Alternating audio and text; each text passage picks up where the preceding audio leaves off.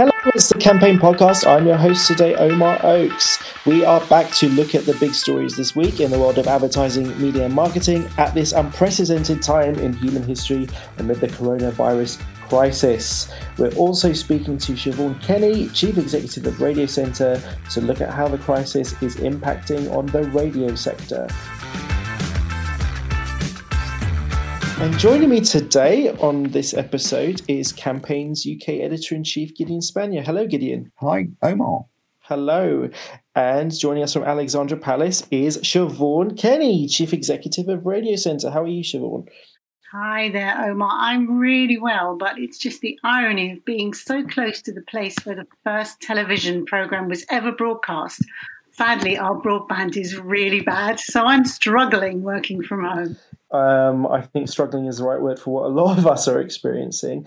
Um, very interesting times for how broadband providers keep up with this excess demand in the middle of the day. And you know, in, if you've seen the stories come out of the US, they're having an even harder time struggling with that. But let's go on. Um, now, Siobhan, you've been chief executive of Radio Centre for five years now. Is that right? Yeah, nearly six. Amazingly. Yes, and um, prior to that, you had a key role in bringing the 2012 Olympics to London. Um, how would you say um, the, the, the crisis that we're facing now and managing that compares to that logistical behemoth of the Olympics? Well, I think it's just completely different because handling a crisis is not the same as pulling together a massive, even if it's a global international event. So I think the, the main thing I can think of to compare this to, although even then it's not directly comparable, is the 2008 financial crash. And I think we can take some lessons of how the government dealt with that. Gordon Brown was a very decisive leader on the world stage. Uh, and, and, I think that started off the tone of how we dealt with it and how the government dealt with it. Now, this has been a different thing altogether, you know, something that emerged in China and then rolled out across many other countries. But if I had to comment on how the government was handling it, I think perhaps a little slow start, but I think now they've done a lot better. I think the daily press conferences are really good. Uh, personally, I'd like to see a bit better use of tech. And, you know, I know governments love this, but the wall, the somber surrounds of Downing Street, I don't know, I'd prefer to see a really clinical, like good modern communications hub for that to be done from. But that's my own personal preference. Mm, and um, Gideon, what do you think about that? Um, Gideon, you famously um, wrote a, a, what if piece of, uh, I guess, about a year and a half ago after Martin Sorrell resigned from WPP, imagining what Boris Johnson uh, would be like in the WPP uh, CEO role. Um, what do you think about um, the, the comms aspect of how the government's handled it thus far? Not perfect, that's for sure. And I think what Siobhan says, it's very, very difficult to handle a crisis. What's clear is that they underestimated the scale of the threat, uh, didn't heed some of the warnings that uh, publications like The Lancet um, were making back in January. I think the messaging ha- has been a little bit patchy. It took a while to get the message out that people need to stay home and what social distancing means. It's been really interesting, I think, how some brands like supermarkets have also swung behind the messaging, and that's helped a lot because they're, if you like, at the front line of where ordinary people are. And I know that a lot of the agencies that are involved, MullenLowe, Manning Gottlieb, Wavemaker, they are, you know, very, very closely involved. They are in the cabinet office physically. Um, and there is a communications hub there. And unfortunately, this is going to go on for a while when you've got senior members of the government getting sick, as they have in the last week with Corona. Um, and we see them on Zoom calls now. Um, it's I feel like there's a long lot further to run, and it's very hard to keep people's uh, confidence up. I think that's going to be the next big challenge. And I know what they describe as fostering community spirit is the next big challenge for the kind of comms team, and obviously we want to hear something about possible solution. The testing now is another thing where the government needs to show it's on top of it. I, t- I totally agree with that about the messaging that we've suddenly got the stay home, protect the NHS, and save lives. I think has been very powerful. But there's absolutely uh, there's, there's going to be a tipping point in how long will people tolerate the current lockdown, if you like. And I think if I was them, I'd be thinking very hard about how to manage that piece as are we coming out? Are we coming out gradually? Uh, and how you're going to communicate that because it's very easy to get mixed messages out there. So I think that's a challenge for them. I really do. Indeed, and important to keep remembering the human aspect of it. You know, we've never been through this situation in which our modern economy asks everyone to, or most people, to work from home. It's a big challenge, and we still don't know the full impact of that yet. Um, we're going to move to an interview I did with Stephen Woodford uh, in a few minutes, who is chief executive of the Advertising Association, to talk about um, what the industry has been asking for and what it what the government needs to do. Um, but for now, let's focus on radio, Siobhan. Um, talk to me about what you're seeing. We on campaignlive.co.uk we had a story last week saying one in six people. Um, this is according to a Bauer survey. One in six people say they're listening to more radio as they adjust to staying at home. Um, in the nicest possible way, is this coronavirus crisis a good thing for radio listening?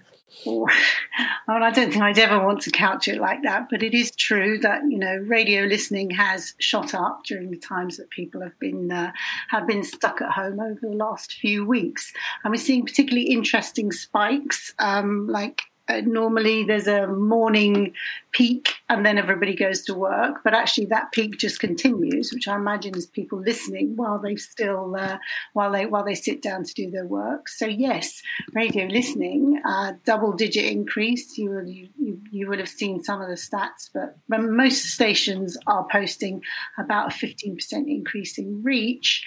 And some are you know things like lbc has posted an amazing 43% increase in listening. And that, that it's a pattern that's inc- that is echoed across the country. So some of our smaller stations exactly the same thing. But the flip side of that is that, uh, in common with, with all of our friends across the industry, we've seen a, a catastrophic decline in advertising because lots of campaigns have been pulled. You know, our, our biggest advertisers are in leisure, entertainment, restaurant industry. So you can see why that has all gone at this time. So it's a, it's a funny old picture that just as we're in a, the strongest position in terms of listening, you know, we're, we're really struggling in terms of advertising. Indeed, um, one of the pieces I wrote last week detailed what's happening with digital media and you know social media as an example. They're seeing huge spikes in traffic on the social media platforms, but yet spend is down. So it's a similar story of a lot of sectors. And Gideon, um, you wrote um, a story at the beginning of this week um, detailing how the ad market faces a drop of fifty percent uh, in April, and that talk to us about how that's actually shaking out in between sectors such as radio, internet, TV? So I think the picture that Siobhan is painting is basically uh, rippling out across the whole of the ad market. Um, cinema is dark because the cinema shut down around two weeks ago. You've got out of home heavily down because so many people are staying at home. Uh, TV is sort of in the same position as radio. The, the, the audiences are up, but uh, just the um, number of advertisers is down heavily. Other areas like uh, automobile, um, they are, you know, holidays, travel, all of that has massively uh, fallen. I mean, travel's close to zero. Um, you are seeing the the news brands struggling in a different way, which is um, there's a lot of um, advertisers which are blocking keywords around coronavirus. So they are missing out on ad revenue, even though their page views are up. And the camp, there's a campaign from Newsworks, which is the counterpart to Radio Centre for the news publishing industry, which has been urging people uh, to effectively to support, not block. I think back, not block um, journalism at this time. So it's a very tough picture. I think there is some money uh, still in search and in social. Uh, some of the streaming services are advertising quite heavily. The government itself is advertising, but you know, e-commerce companies they don't necessarily need to advertise that much. It's very hard for them to keep up with demand.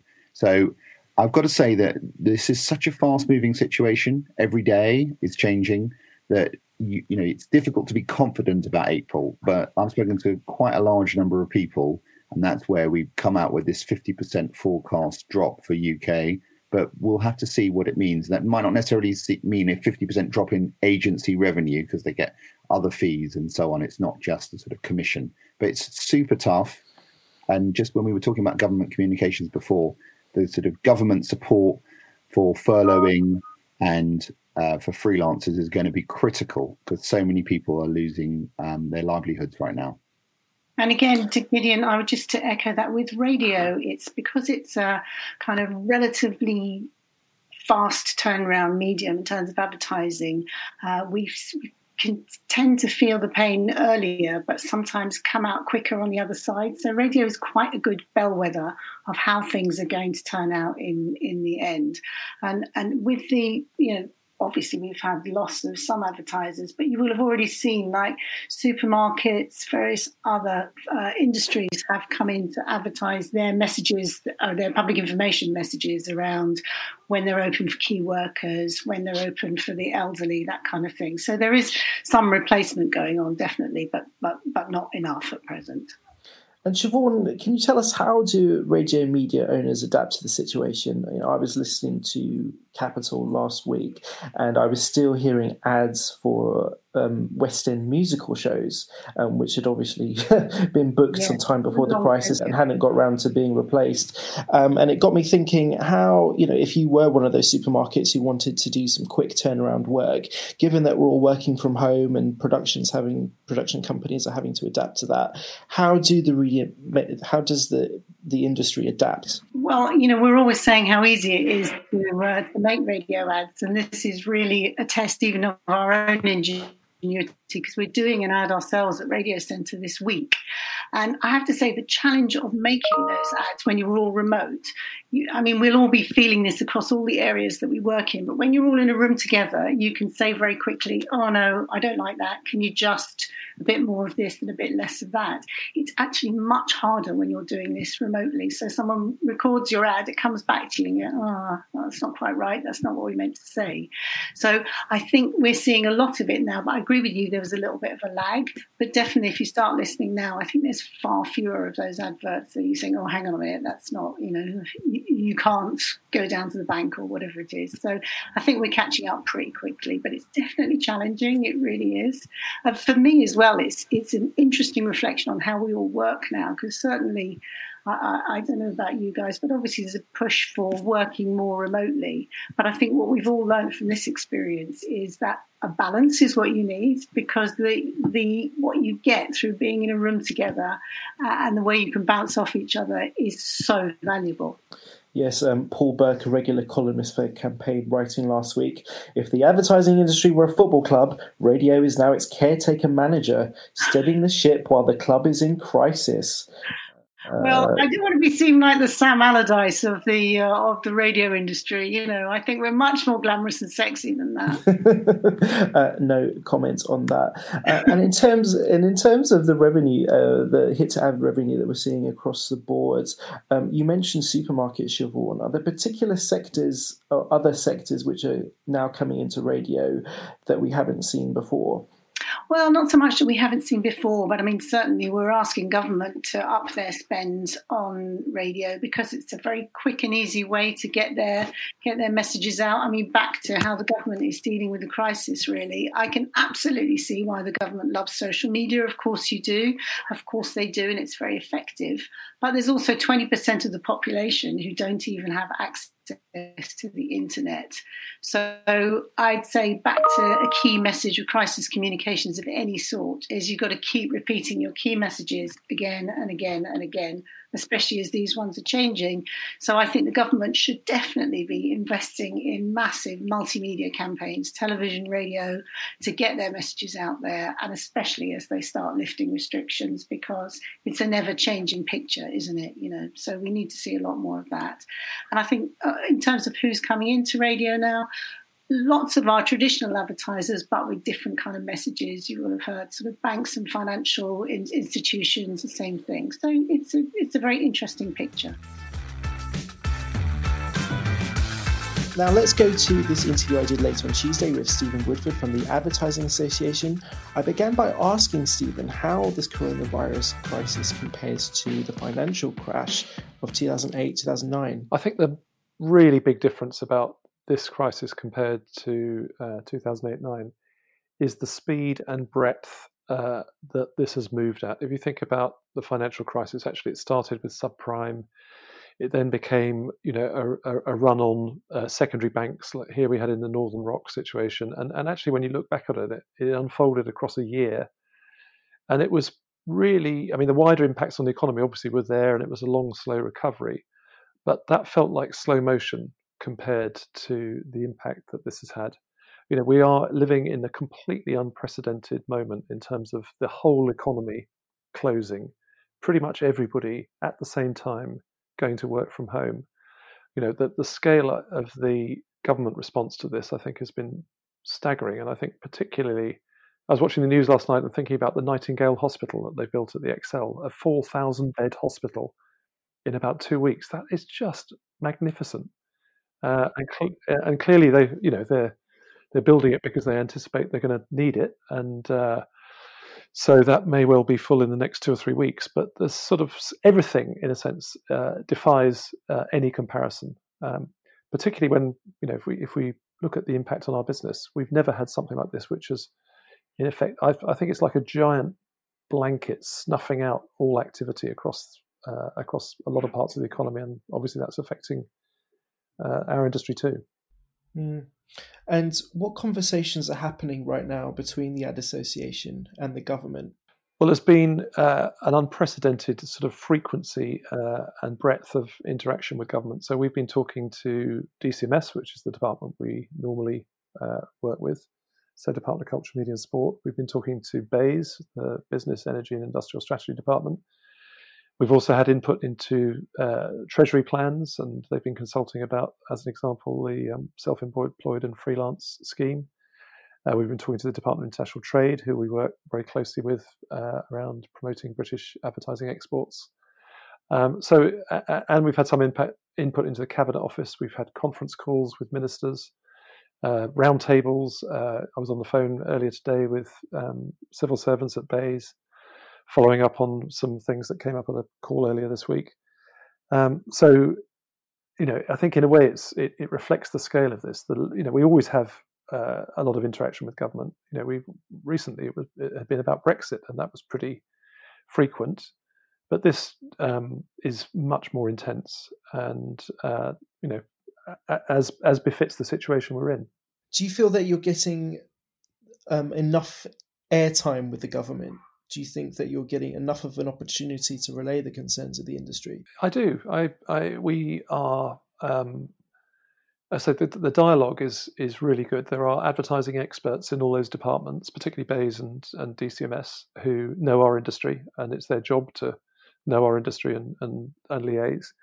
Uh, but we're also talking to the um, everybody right up the sort of civil service ladder, and then also to ministers as well. So because advertising is one of the leading creative industries, and the creative industries are such an important part of the UK economy, both domestically and, and in terms of exports, and we're part of the wider services economy. You know, services is over 50% of GDP, and uh, in terms of the private sector GDP, and 80% of the total economy. So, um, you know, we're seen by government as an important industry in our own right in terms of the the scale and the um, importance of uh, uh, the importance of advertising. But actually, the, the one thing that advertising has that other industries don't have it it's a sort of indicator. It's like a bellwether for the wider economy because we in effect are working for the wider economy. The, the our, our, client base is across the whole economy.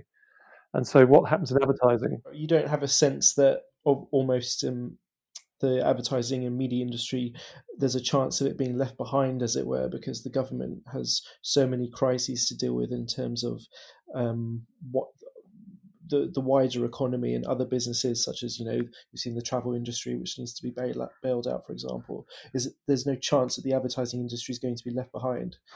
Well, I think I think all industries are fighting for airtime. There's no doubt about it, and they, they've they've you know they've all got their particular uh, um, circumstances that they're talking about that they want help with. But when you think about the government responses, actually they are broad scale. Uh, the, the, the furlough scheme um, for, for, for salaried employees, the freelance scheme, um, these cut across you know many many sectors, but, but particularly you know those two are very important to hopefully protect the long term well being of employees. And then the um, the business interruption loan scheme. A lot of our businesses in our industry are SMEs and you know, need access to finance.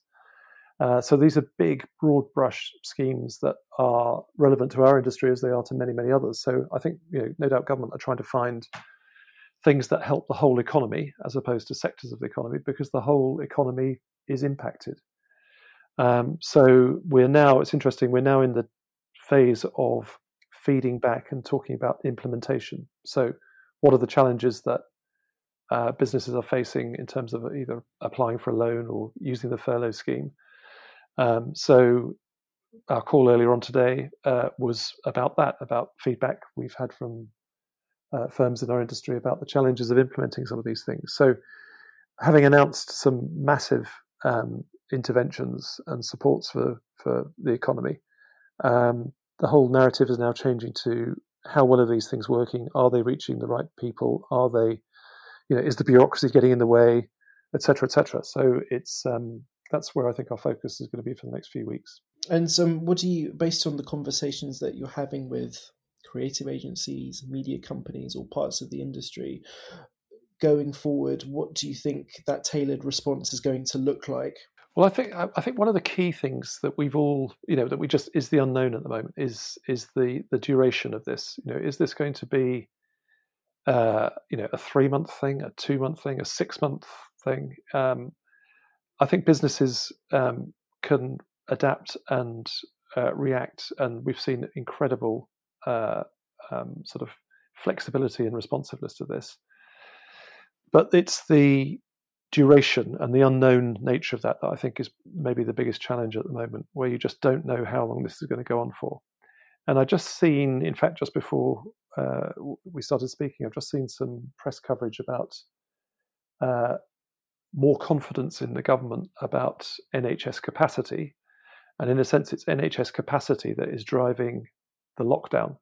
Um, the massive expansion, not just the Nightingale Hospital in London, but the big hospitals that are going into Manchester and Glasgow and, and um, Wales and so on, uh, Cardiff, are all part of meeting the challenge. And uh, I think it was Grant Shapps this morning in an interview said, you know, um, we've got to be careful that the uh, that the, that the, the prevention isn't isn't worth worse than the cure in terms of the impact on the, the economy. So if NHS capacity is the driving factor for a lot of the policy choices that are being made as this enormous amount of new capacity comes on stream. And the other, I thought, stunning news this morning was that McLaren or Mercedes McLaren have invented a completely new uh, um, respiration machine uh, in the last week, and they're going to be making a thousand a day by the weekend. I mean, just stunning uh, responses. So you know that just felt to me that that we maybe we might see um, the peak come a bit sooner and the NHS be able to cope better. In which case, um, hopefully, this sort of lockdown uh, can be lifted more quickly because you know every day this goes by, it's doing immense damage not just to our industry but to every part of the economy. Yeah, for sure. What help do you think creative agencies and media companies, as we described, what help do you need? What help do they need first and foremost? I think the most immediate thing is is uh, you know protecting the employment of their people and you know i think uh, you know furloughing has just become a phrase that everybody is now talking about i i heard from a, an agency that had already furloughed 20% of their staff uh, and was potentially furloughing an, another tranche of staff um, in in the weeks ahead so um, you know that clearly is a very helpful move for businesses rather than the you know the, if particularly if the, you know imagine the pain of laying people off only to have to rehire them again in two or three months' time. One is obviously the you know the, the, the waste of money that that would entail, and I think this is a very um, imaginative scheme to keep people in jobs and to help firms keep people in jobs. Uh, seeing the same thing happen, support for freelancers coming, um, and I know it's slow and it's it relatively compared to some of the demands, but at least it's coming. Um, and hopefully it will be relatively easy for people to access. You know, all these things make such a difference when people's livelihoods have just stopped and often work has just stopped, you know, within days. And given the speed of how how um, quickly um, the decline has been precipitated by the crisis, do you think that it's going to happen quickly enough? Those measures to support small businesses in order to keep them going. Yeah, I think everybody hopes so. I think there's there is bound, there are bound to be firms that are just too stretched or or uh, I was talking to somebody who runs an experiential business, and he said our business has just completely stopped, and they they had offices in a number of countries around the world where the same thing had happened. So you know, generally, if a crisis in one place might help, you know, if you're an international business, might be offset by you know business carrying on somewhere else. In their case, I think they had four or five offices, and uh, all of them on lockdown. Very, very hard. You know, when most um, most SMEs, but a lot of businesses in our industry might, you know, if they're if they're doing well, they might have enough cash on their balance sheet to run for four, five, six months. Um, you generally make the assumption that business is going to decline, uh, and you draw on the reserves gradually, rather than business just stopping uh, and all your work being postponed or, or cancelled. So these are some of the um, pressures that these government schemes are designed to help businesses with the, the key will be, you know, it's not in the headlines; it's in the detail and the, the you know the, how fast firms can access them and uh, how um, you know how, quickly the help can get into their businesses. And so, what are you going to be doing over the next few days and weeks in terms of holding the government's feet to the fire and um, do do more? What could they do? For, for us, um, information uh, from the from the sharp end, uh, experience from the sharp end is absolutely critical. The more we can get uh, in terms of the actual experience that businesses are going through, uh, the better. Um, so you know we want we want as much as possible, and we want the detail. Um, and either through you know whether it comes through the IPA or comes direct to the AA or uh, whichever you know is is uh, whatever the right channel is wherever the links are. But we want that information. We we have weekly calls like a status meeting every Friday along with the IPA and ISBA uh, with DCMS, um, where we sort of uh, you know reflect on the week and what the key issues are. Um, we have a, a, weekly meeting with uh, public affairs and communications people from across the industry uh, every Wednesday morning. Um, so we have one of those tomorrow. Um, so we're gathering people together and gathering insight and gathering experience uh, and channeling that in and helping. You know, there is no lack of uh, will or uh, desire from government to solve these problems and to help our businesses as well as helping every other business. So we're not having to force our way onto the agenda. Um, you know, they want to. Government wants to get this right and wants to, uh, as far as possible, uh, you know, minimise the damage to the economy. I mean, but it's going to be, you know, damage to the economy is already profound, and it's going to take a long time to repair or pay the bills for this. Um, but every week that goes by, it just gets worse. So this is why the the you know the, the duration of, of the lockdown is so critically important, not just for the economy, but obviously for public health, which must always be the first priority.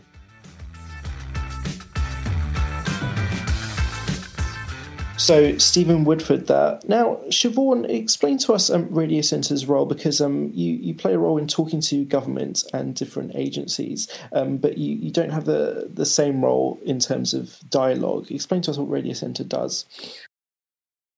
Well, it, we do. We we are carrying on the same kind of conversations that um, Stephen is with government departments, with DCMS in particular.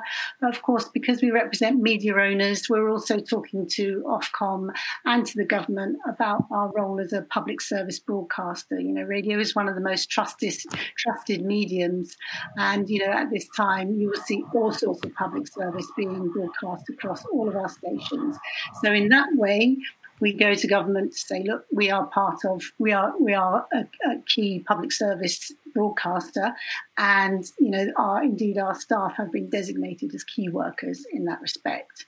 We also we talked to Ofcom about, uh, and we have achieved some relaxation in the regulation on local content, just because at this moment in time, with up to 25% of our workforce not able to go to work or self isolating, it's just not practical for us to be able to broadcast out of so many different centres. But having said that, radio, of course, has the amazing attribute that you would have seen our presenters, you know, presenting from home. So we can do, we are able to step up to the plate in that way. I think we need government help in exactly the same way as Stephen was outlining. You know, lots of people have furloughed their staff already. Uh, business rates huge issue for some of our smaller members in particular. And we have fixed costs that, you know, like transmission. The cost of transmission is really huge and it is particularly affects smaller operators. So our role in talking to government is to is, is to know, represent the whole of the industry and also make sure that the smaller companies are, are not forgotten while we're having those discussions because they have quite specific needs in what support they might need. And one of the things Stephen mentioned in terms of smaller companies is the need for the government to act quicker in terms of getting loans to these businesses. I was wondering um, if if that's if that's what you'll be asking for going forward. Maybe you have already asked for this. I totally agree with that. I mean, we've we've seen the story this morning about um, the banks and how they are, are, seeming to not act quickly enough in terms of of uh, getting support out to smaller businesses. I mean, there's two things here. Is at first, yes, it's great that the government has stepped in in the way that it has, but for some of our smaller companies who really operate on the margins, uh, you know, it, it, it won't be soon enough if it comes at the end of, of April. And I would make a broader point about the banks and the financial sector at this point. I really feel that this is a moment for them to rehabilitate themselves after the way they were perceived to behave in the 2008 crash. And if there's one thing they could do, it's really facilitate very quick loans to those small and medium sized businesses up and down the country on whom we all know the economy depends. What odds would you give of that happening? I'm an optimist, so I'm going to say that they're that they're very high odds. Okay, good. Um, Gideon, um, Stephen also mentioned um, one particular company which had already begun furloughing staff, um, with yet more changes to happen in the near future. Um, talk to us about what you've been hearing in terms of um, what agencies, how they're reacting to this crisis, and whether they're going to do similar things. Well, it's an incredibly tough time for pretty much any company. So I think it goes across uh, in the advertising marketing world, the client companies, the um, agencies, media owners, everybody. Um, to Siobhan's point about banks, you know, if you've got a lot of debt, that's a difficult place to be right now. And um, it's interesting that all of the big UK banks have agreed not to pay dividends under pressure from the Bank of England um, this week. So that tells you that the banks are being told to behave properly. Um, in terms of cash flow, it's again incredibly dif- difficult. I've heard lots of stories of, from both big and small um, agencies facing sort of various cuts, cu- uh, clients unable to pay their bills or asking for very extended payment terms. If you're a travel company, you know you're in huge trouble right now. We've seen a lot of companies already move to flexible working and furloughing some staff, and that includes Ocean Outdoor, and then local news publishers like uh, NewsQuest, JPI Media. Many, many companies are going to have to do this. They might be taking a graduated approach, maybe trying to, they've already reducing discretionary costs. We've seen that for many of the big agency groups like WPP and Publicis, and WPP not entering any awards this year. The top leaders taking 20% pay cuts. And I think we'll see that in almost every company because uh, there's a sense that it's going to be, I think, minimum three months and probably uh, considerably longer. And it's better to take uh, extensive preparations now. Yes, um, and there's a story on our sites about um, the actions that WPP has announced that will take, including freezing hires, reviewing freelance spending. I mean, these are a lot of things that other companies will be doing as well, freezing salary increases, um, and looking at the costs of entering award shows, as you mentioned. We talked last week in our events marketing podcast about the prospects of Cannes Lions in October as it's been rescheduled. But what's your sense, Gideon? Is, is Cannes Lions actually going to happen this year?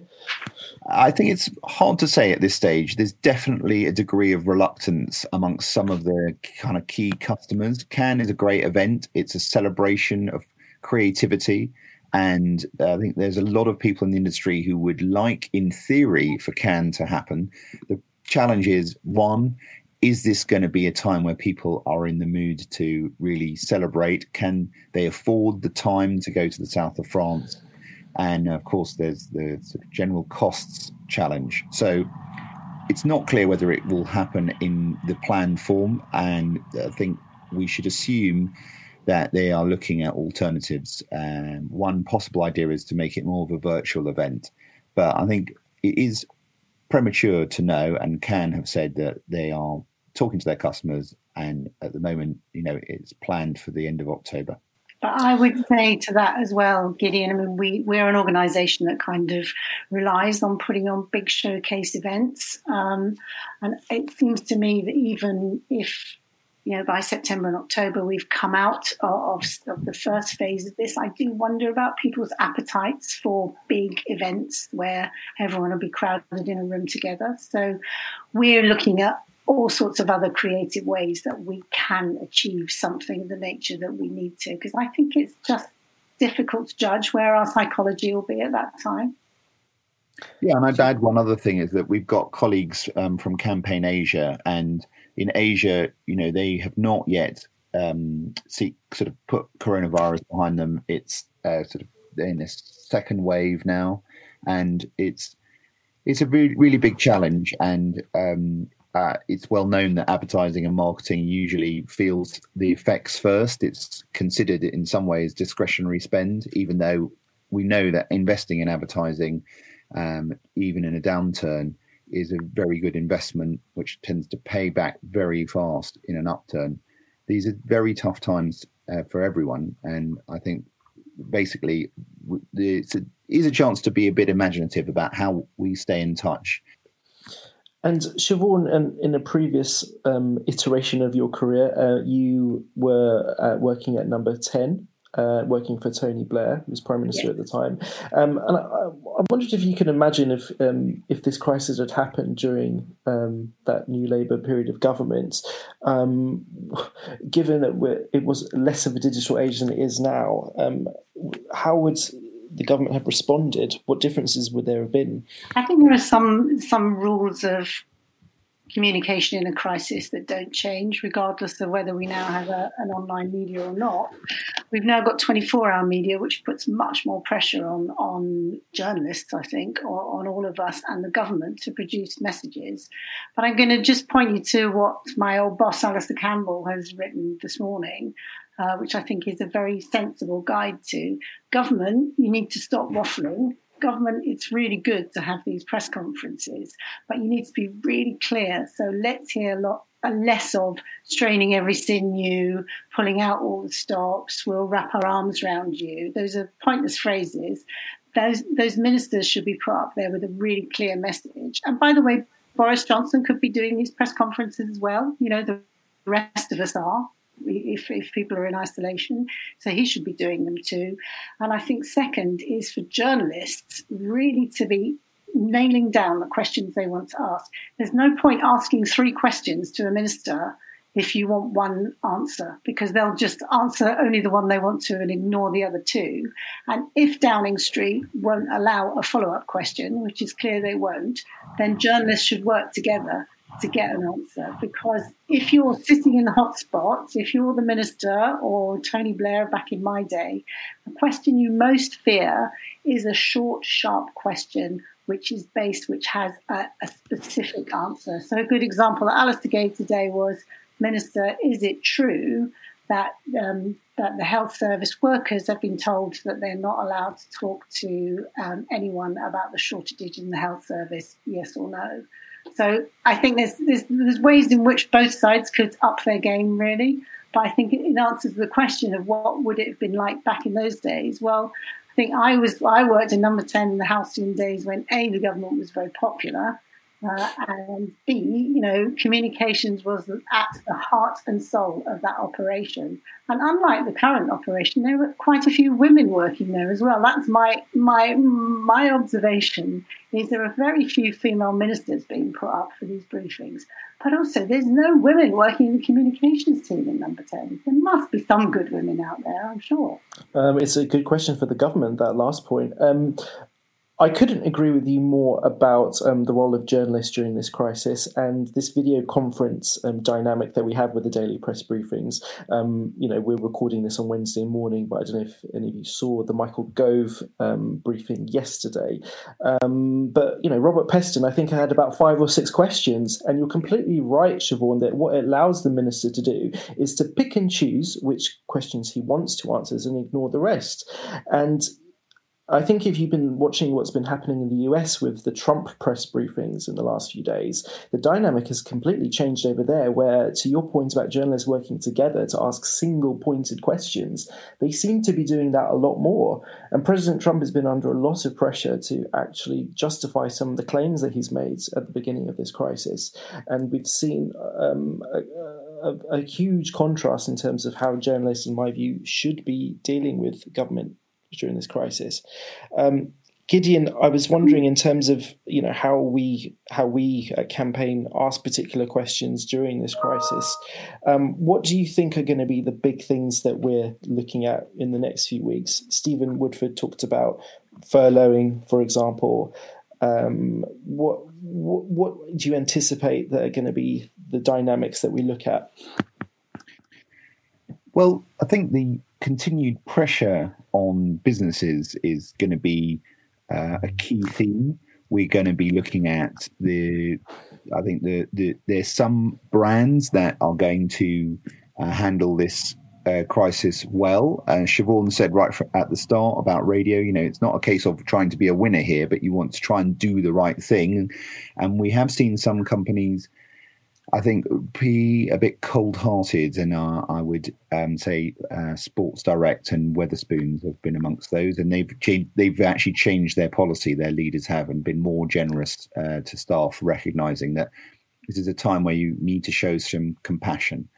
Um, for campaign itself, we're going to publish our school reports in um, about two weeks' time, and they're the agency school reports. They're from 2019, and that's really important. This is a very tough time that agencies which have had a good or indifferent 2019, I think this is our chance every year where we rate them. And that will be, I think, we hope, a sign that normality will one day return. And, you know, our job as campaign is to try and help the industry understand what's going on and what will ultimately be a way forward out of the crisis. Indeed, big hearts and open minds. Okay, great. And to finish off with a bit of levity during these admittedly serious times, let's try a new segment where we haven't got a name, but let's just call it Name That Brand, where akin to a radio show, this is a, a podcast about radio today, um, we're going to listen to some, I guess you would call it sonic branding, some familiar noises that you would associate with brands, and see who's the best out of you from identifying them. Should we give that a go? Give now, it a go. What do we win? Omar? Um, you win the respect and adoration of a loyal campaign podcast audience. right, so let's play the first clip and we're going to guess which brand is it. I think particularly during these times, a lot of listeners will be able to guess that one. Gideon, do you want to have a go at that? Um, I'm I'm going to guess this wrong. I think is it uh, some reason I'm thinking of Larry David Curb Your Enthusiasm on HBO. It is indeed HBO. If you, you, listen to Game of Thrones, or as you said, uh, Curb Your Enthusiasm, or The Wonderful Westworld, which is returned for season three, and I'm thoroughly enjoying it. Available on Sky Atlantic. Um, amazing content HBO continues to do. All right, that was an easy one. Let's see if they get a bit harder. Next one, please.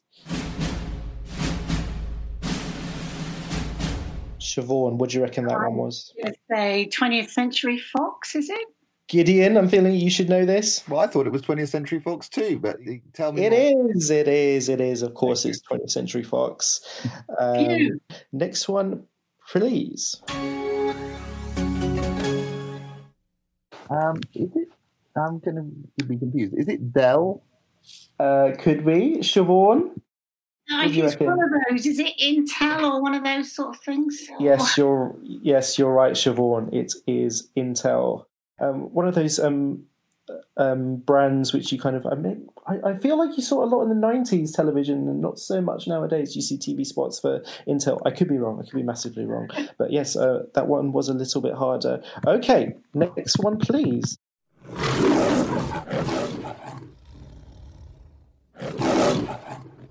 Isn't it MGM?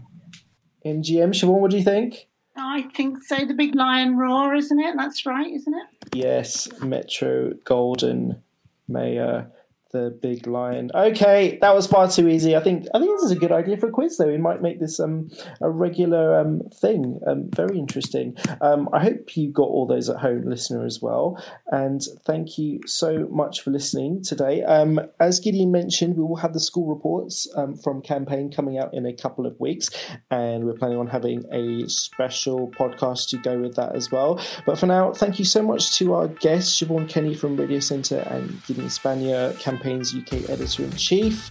Uh, remember, you can catch all our stories on campaignlive.co.uk, including the latest ads of the week. And please do remember to subscribe if you're listening to this for the first time. This episode was recorded by our partners at Number 8 and edited by Ben Lonsborough and Martha Llewellyn. Bye bye, catch you next time.